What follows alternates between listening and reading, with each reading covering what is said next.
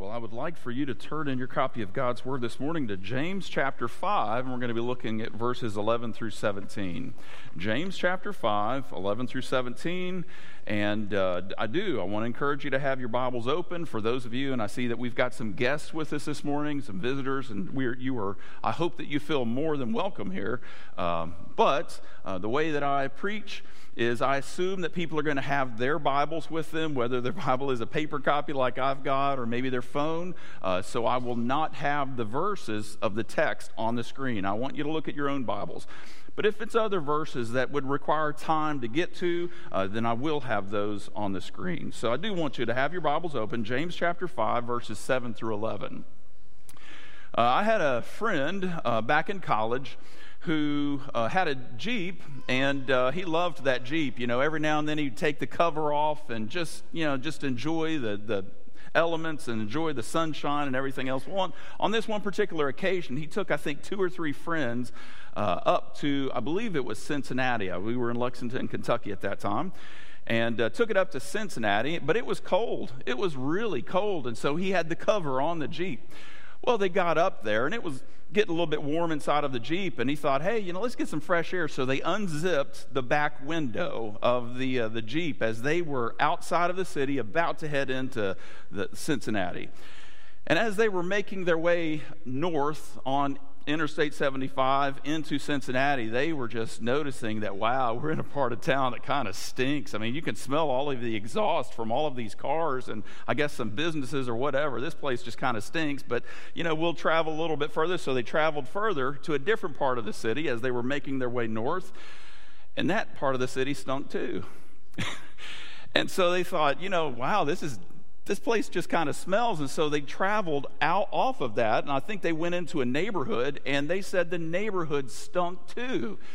And then they realized the problem. What was happening is when they unzipped the back of the Jeep, the exhaust, their own exhaust was coming inside, and it was causing them to think that the whole city stunk.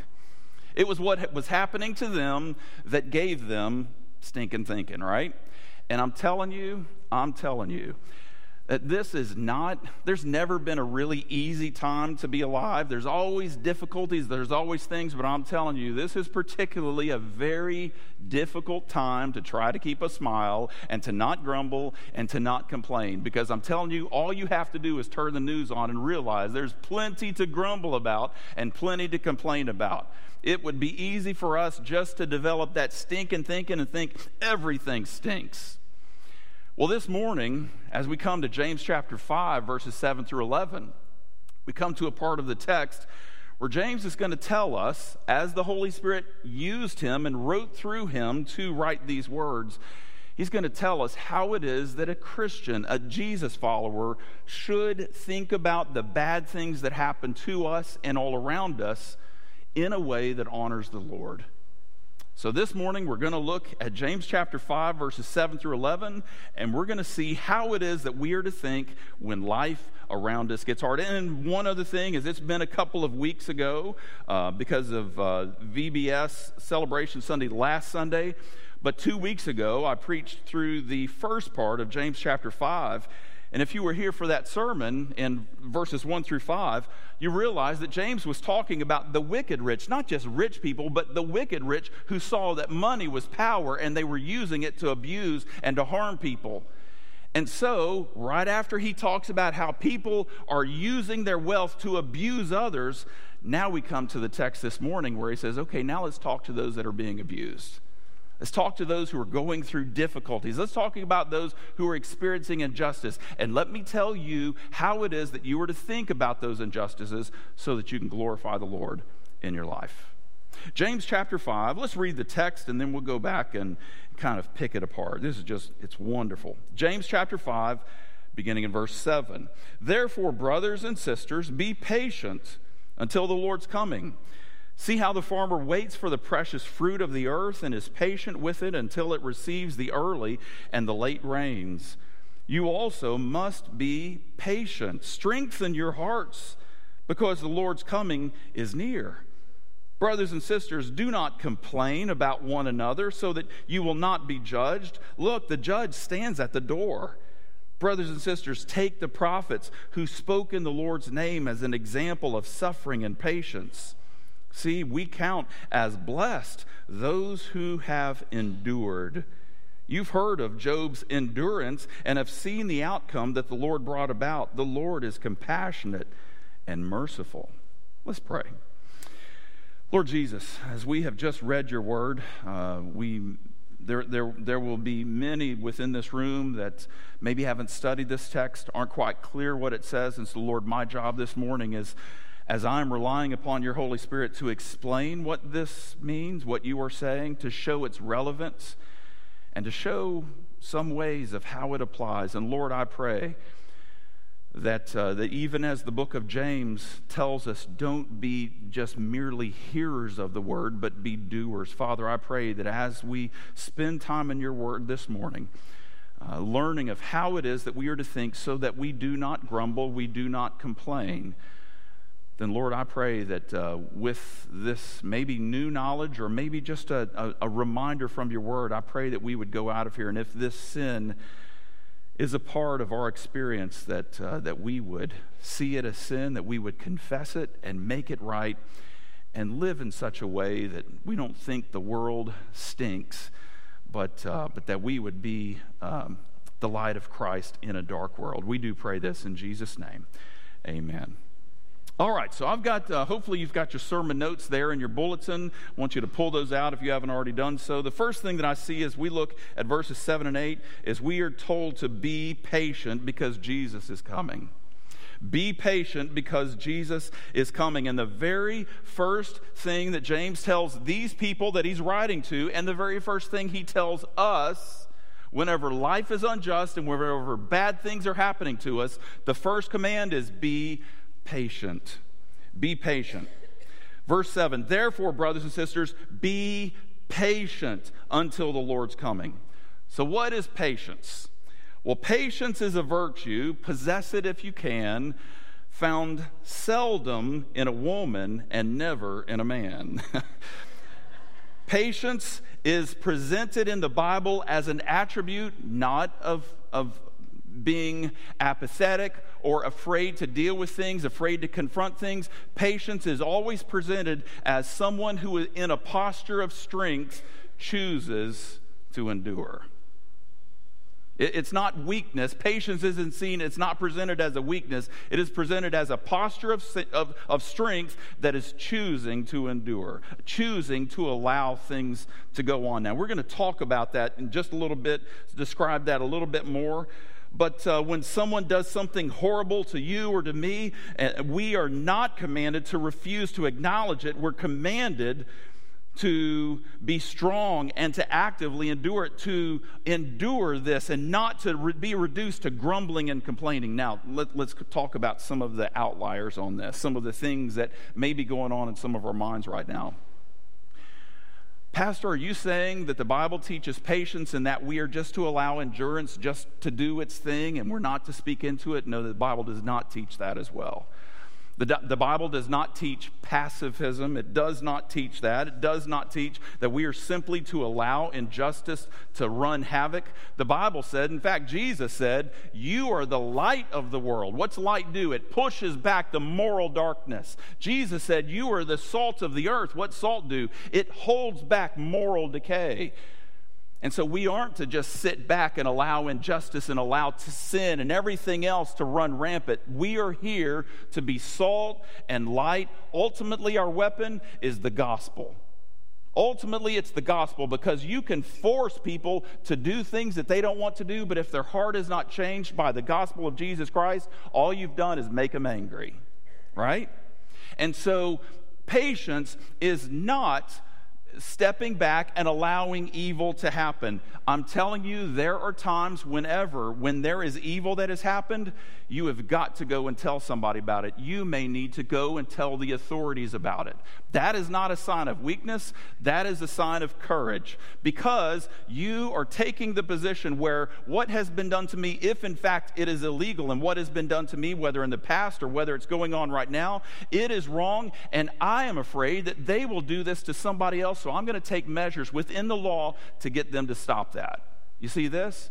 So, patience doesn't mean we don't deal with injustice. We could spend a lot of time looking at how God loves justice, and we would be talking about those things. But this morning, we're talking about, but how do we deal with it when, even if we do that, then justice still isn't met. Or maybe it's not where I need to go and talk to somebody about it, or I need to get them to stop it. It's just they can't be stopped. Maybe they're in a position of power and there's nothing that can be done about this. Or maybe it's just some wrong that's been done to me. How do I think about it? James says, Be patient. How long? Look at, look at the verse. Be patient until the Lord's coming. Be patient until the Lord's coming. Be patient until Jesus comes to get you. Verse 7 See how the farmer waits. Now he's going to give us an illustration. See how the farmer waits for the precious fruit of the earth and is patient with it until it receives the early and late rains. He's saying, Look, look at how the farmer is patient. I mean, if you're a farmer and you are impatient, you're in the wrong business because there's a long time between when that seed gets put in the ground until when that seed pops up and you've got fruit. There's a prolonged period of time. And James is saying, look at them. They have patience, they're waiting. They're waiting until the desired takes place. Well, what is the desired for us? We're going to get to that in just a few moments. Look at verse 8. You also must be patient Strengthen your hearts because the Lord's coming is near. So, what he is saying is, I want you to be patient. I want you to endure. I want you to allow these things to not make you to where you're angry and bitter. I'm telling you, I have met people in my life who something bad happened to them years ago. Maybe it was someone, I've known of people who something happened to them, and so they were a believer, and therefore they were blaming the Lord. Do you know what happens whenever anger sets up inside of us and it, and it kind of ferments? Do you know what it turns into? Bitterness. Everything stinks. It, anger is directed at one thing, at one individual, but if it's allowed to sit in there and ferment, we, we, just kind of get to where we're complaining and we're grumbling and we're, we end up being bitter about it, and then we're just we're messing everything up because everything is ugly. He says here, I want you to be patient. Be patient because Jesus is coming back. Okay. A week ago yesterday, I, am I'm, I'm trying my best to lose weight. I'm trying my best to get in shape, and I'm getting back into running, and it's about to kill me. A week ago yesterday, I ran in a 5K race. It's for those of you that are not runners. It's a 3.1 mile race, uh, and uh, it was around Lake Hollingsworth, and so there's no way you could cut, you know, to the finish line. You'd have to swim across the lake to get there. So you're you're running, you're running the race. Not that I would ever do that, but uh, I was running, and I'm telling you, I was I was running out of gas was just running out of gas. And I, I, I, think it was somewhere around a quarter of a mile to the finish line. I just had to stop. And in fact, I had a friend who was really fast. He finished it in about 20 minutes and some odd seconds. So he come on back and he caught me about quarter mile before the finish. And it's like, come on. And so he came back and uh, helped me out, uh, just kind of encouraged me, Matt, you got this, come on. And and, uh, you know, I said, man, I got to stop. About a quarter mile in, I, I got a, a, quarter mile from the end. I said, I, I, I got to stop. I got to walk. I got to walk. I got to get a breath. So I said, all right, all right, no shame in that. Well, as I'm walking, a guy passes me and he's running. He's older than me.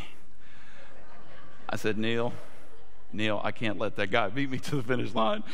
I can't. I know, sucking air, but I can't do it. I can't let him beat me. So I took off running. I passed him.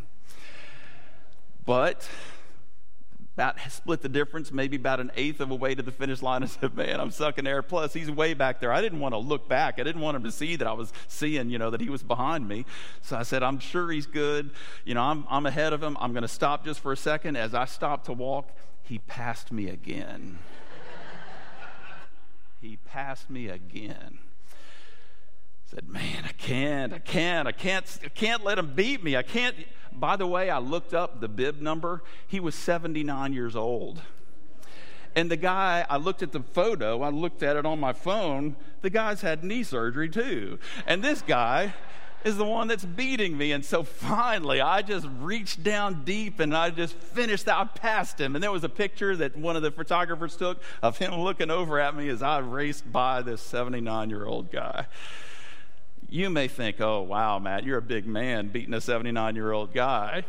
Um, but I'm telling you, that was endurance, you know? It's not a proud moment of endurance, but it was endurance. It was endurance. You may think, I don't have enough faith. I don't have enough spiritual fortitude and strength to endure because of what's going on.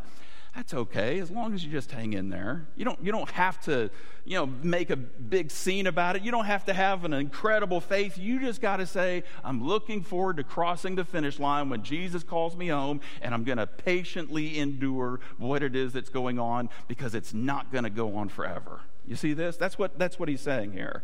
He's saying life is going to stink, life is going to be hard, you're going to have bad things happen to you. You look forward to the day that either Jesus comes back in the rapture to get us all, or Jesus comes and calls you home to be with him.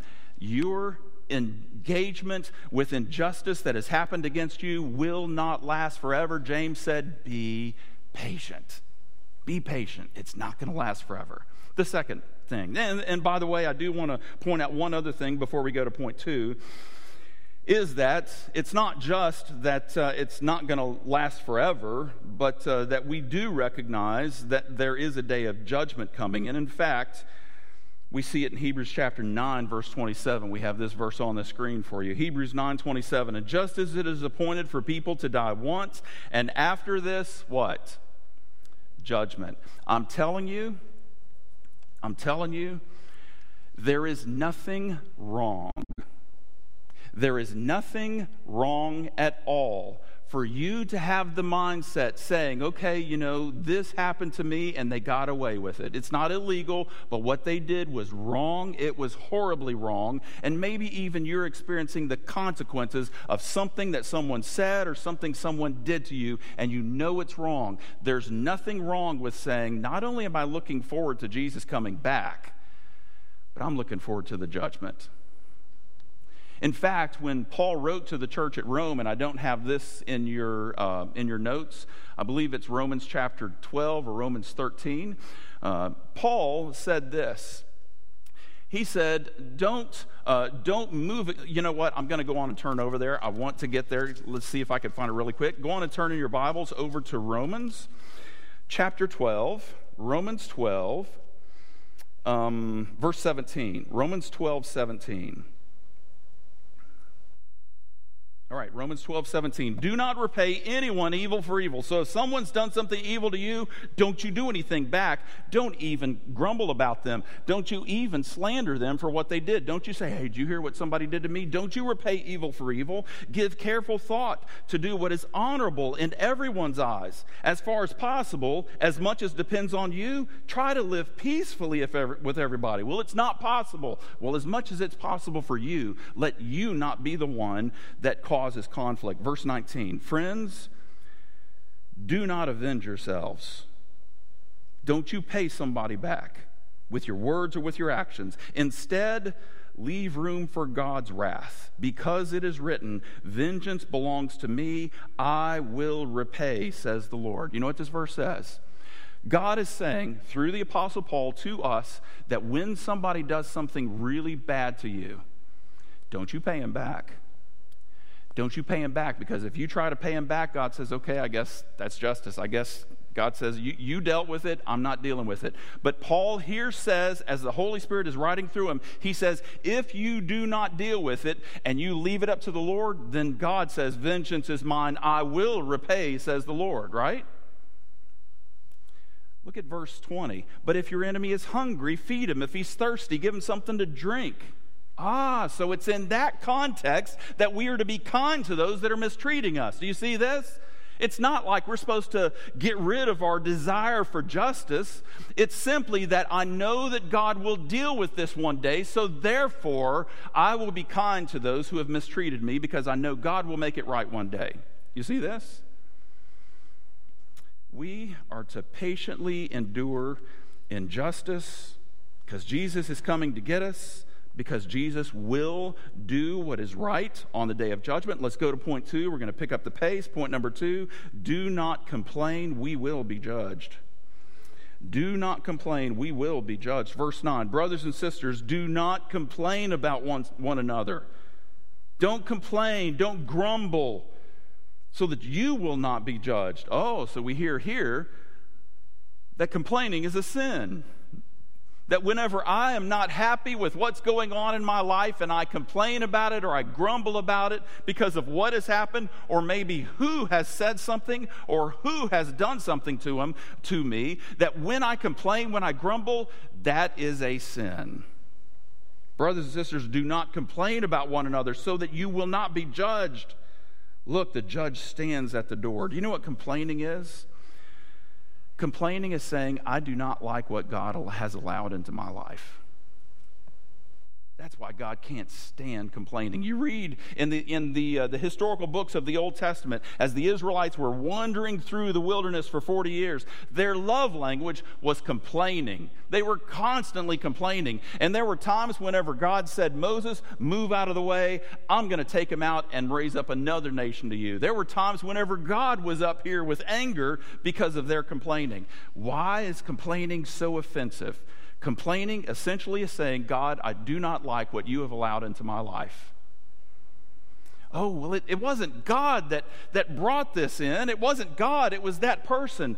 Friend, do you realize that the Word of God teaches us that nothing can happen to us unless God actively wills it or He allows it? Or He allows it.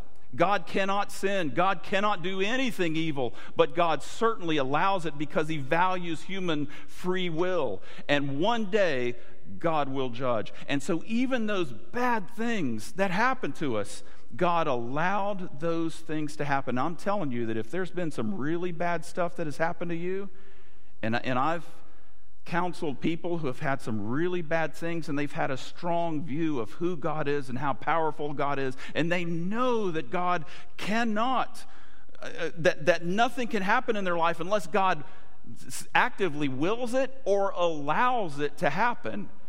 Well, then they're grappling with, well, if God is such a God of love and so powerful, why did he let this happen to me? I'm telling you, the Apostle Paul could have spent his whole ministry asking that very same question, but he did not. But he did not. He recognized that God is powerful and God's purposes and ways are so higher than our own, and our God loves us more than we ever possibly could know that. And so, in some way that we do not currently understand, God does allow bad things, even sometimes evil, to happen to those that are not deserving of that. And that is when we are called to rest in our God's care, knowing that even the bad stuff, He said that He would work it out for my good. Friends, I'm telling you that there has been some really bad things that have happened to some people that I have spent some time with. Some of them have gone one way and they've gotten bitter. They just got angry at God, angry at God. If God would allow me to go through something like this, then I will I'll not spend time with him and his word. I'll not spend time in prayer and they go off this way and they become bitter. But there's others that head this way. And they say, "Lord, I don't know why you allowed this into my life, but I know that you are good." And I know that you love me, and I know that you have promised to work everything out for my good. And so, Lord, I'm clinging to you right now, and I need you to help me in this. And as they head this way, then God uses the catalyst of evil or bad things to actually create within them a spiritual depth that most people will never experience. You see this? Um, whenever we are going through bad things, don't spend time complaining and grumbling. Listen to what the Lord is speaking to you in this. If someone needs to be informed about this to stop an evil, then certainly step into that arena and, t- and talk to those who can stop that evil. If it is something illegal, you go tell somebody and get them to stop what has been done because not only could that harm continue to come to you, but it could go to somebody else. But even then, we're resting in the Lord, patiently enduring. Listen to Philippians chapter 2, verses 14 and 15. do everything without grumbling. Now, that word in the original language simply means to express discontentment, and it can be translated grumble, it can be translated complaining. Do everything without grumbling, do everything without complaining and arguing. Why? Verse 15 so that you may be blameless and pure. Do you hear that? If I want to have a clean heart between me and the Lord so that I can enjoy Him, then the one thing that I can do that this text tells me about, that I can do that can really clog up that line so that I put a wall between me and God so I can't enjoy Him, the one thing I can do is I can grumble and complain. I cannot grumble and complain and enjoy the Lord at the same time. Do everything without grumbling and arguing, so that you may be blameless and pure, so that you're able to enjoy the Lord, children of God who are faultless in a crooked and perverted generation, among whom you shine as lights in the world. So we are not to complain, not to complain. Look at verse 9. Brothers and sisters, do not complain about one another so that you will not be judged. Look, the judge stands at the door. Do you know what the judge stands at the door could mean? I think it could mean two things. One, it could mean that the judge is at the door waiting to come in to bring judgment. Right?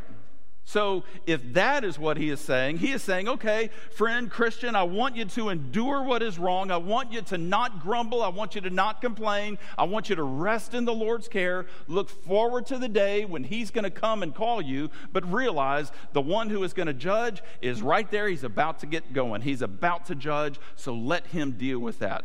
The second thing could mean the judge is at the door, he's watching. I'm telling you, there were some times in my growing up years when I thought my mom and dad, particularly my dad, was omnipresent. There were times whenever I would do things I knew were wrong. I knew were wrong.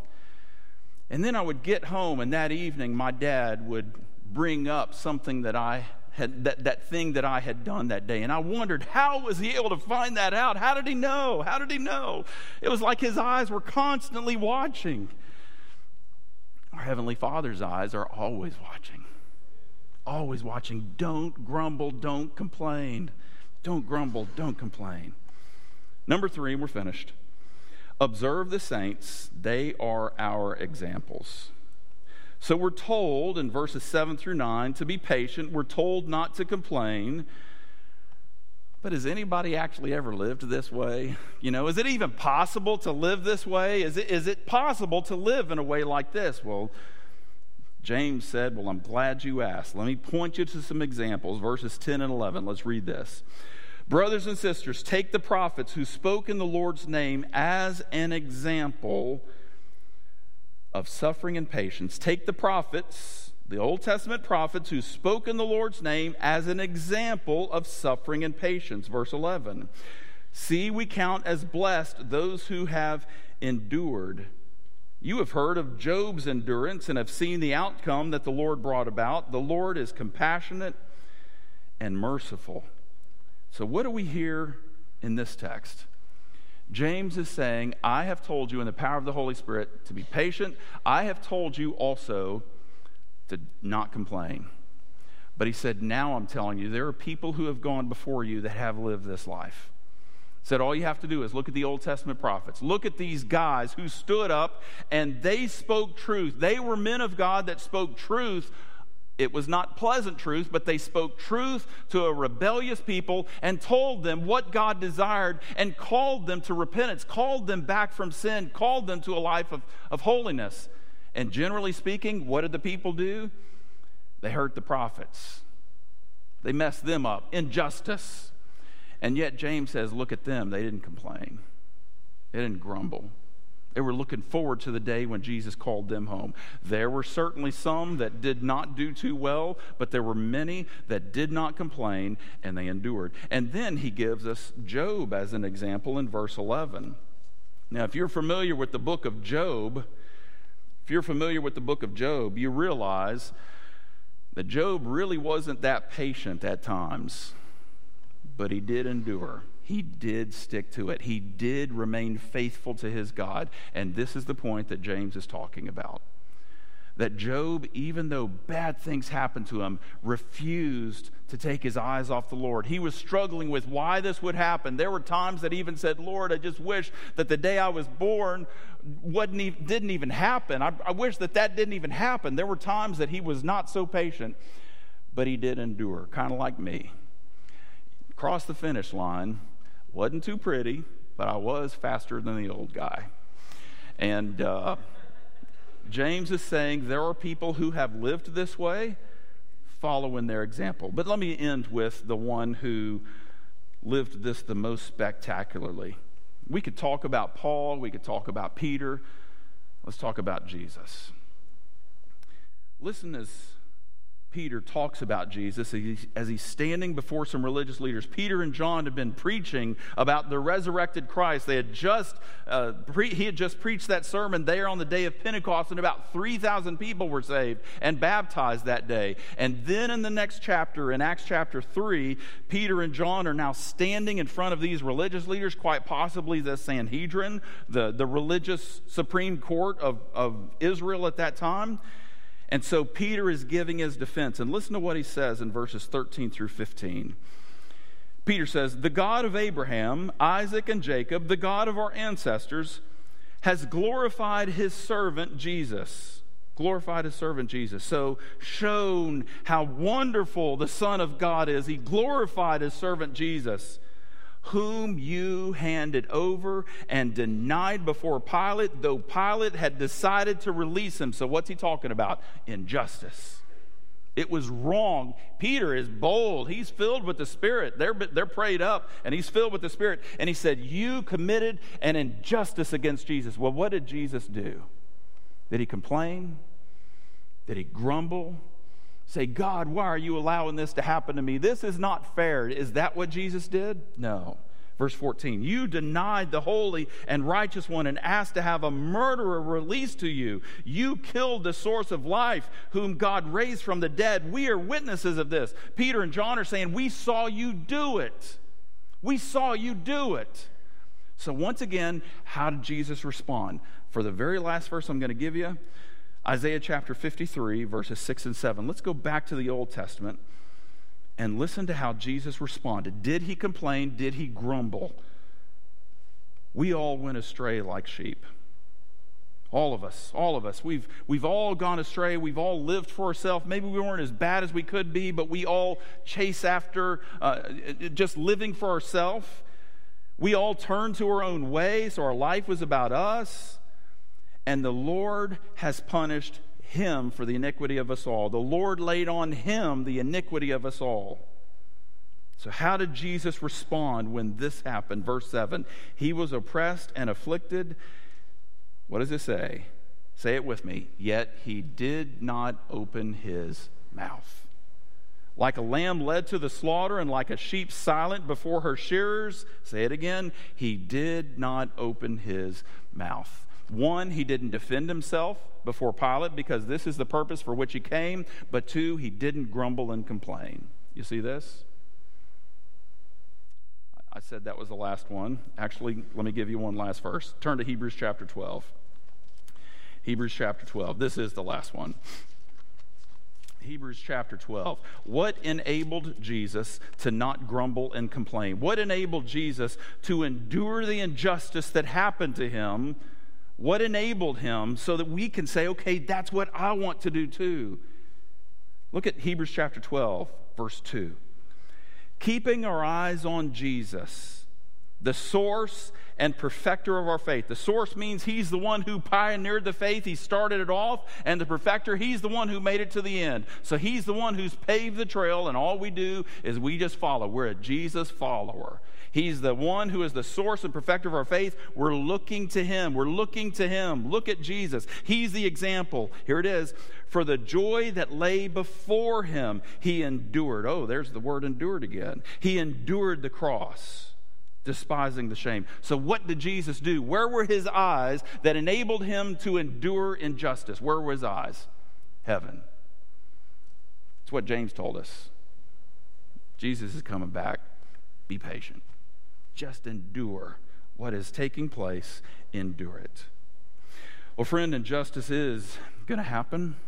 We do live in a sinful world, after all. We do live in a Genesis 3 world. And so, what we hear from this text is not a suggestion. James is not, God does ne, God never gives suggestions, and the Holy Spirit through James was writing this. God is not giving a suggestion. He is saying, I want you to endure knowing that I'm going to come back. Just hang in there. Hang in there. But I also want you to not complain and not grumble while you're there. Just trust in me, rest in me and realize that there are godly men and women who have gone before you that have lived this life. Imperfect as they are, sinful as they are, they have lived this life of enduring injustice and difficulty, and they have been patient, and they have been people who have not resorted to complaining and grumbling. And now God's Holy Spirit is saying, Now it's your turn. So, what is it as we have looked at this? What is it that the Holy Spirit is probing inside of your heart and saying, this is the this is the adjustment. Is there complaining? Are you are you somebody that complains and grumbles? Are you somebody that's really just feeling the weight of the difficulties and the wrongs that have been done to you right now? And and your response is you need to realize you need, you need to be reminded that you need to be looking toward Jesus and looking forward to the time that he's coming back. How is it that the Lord is speaking to you right now Let's not just pray a prayer and sing a song and go. Let's make some adjustments. What adjustment is God's Holy Spirit calling you to make right now so that as we leave, you're more like Jesus than when you first came in? Let's pray. Lord Jesus, uh, we thank you uh, that not only that you wrote a book through about 40 men to tell us how to live, but you actually came to earth to show us how to live.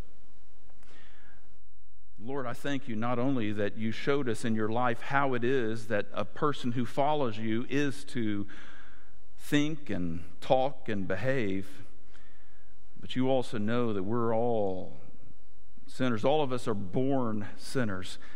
And so ultimately, Jesus, you died on the cross and rose from the dead three days later and offer forgiveness, offer salvation to any who will trust in you. And so, Father, as we're going into a time of response where those who are saved, those who do know you as their Savior and Lord, are looking for areas in their life, and our life, that we need to make adjustments in so that we can live this life in a way that's pleasing to you. But, Father, I also pray for that one who is not saved yet. And I pray, Lord, that they would sense that you are offering right now the gift of forgiveness, the gift of salvation, the gift of eternal life. If they will turn from sin and self rule and trust in you, Jesus, and what you did for them there on the cross.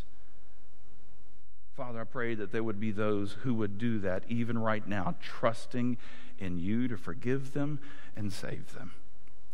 Father, as we go into this time of response, if this is a time where we just bow our heads and do business with you while those around us are singing, then help us to do that. And Lord, if it's a decision that means coming forward and kneeling down at the steps to do business with you, or maybe coming forward and talking with me, Lord, I pray that right now, as the song is sung, that whatever it is, whatever decision it is you are leading us to make right now, Lord, I pray right now you'd give us the courage to make it. In Jesus' name.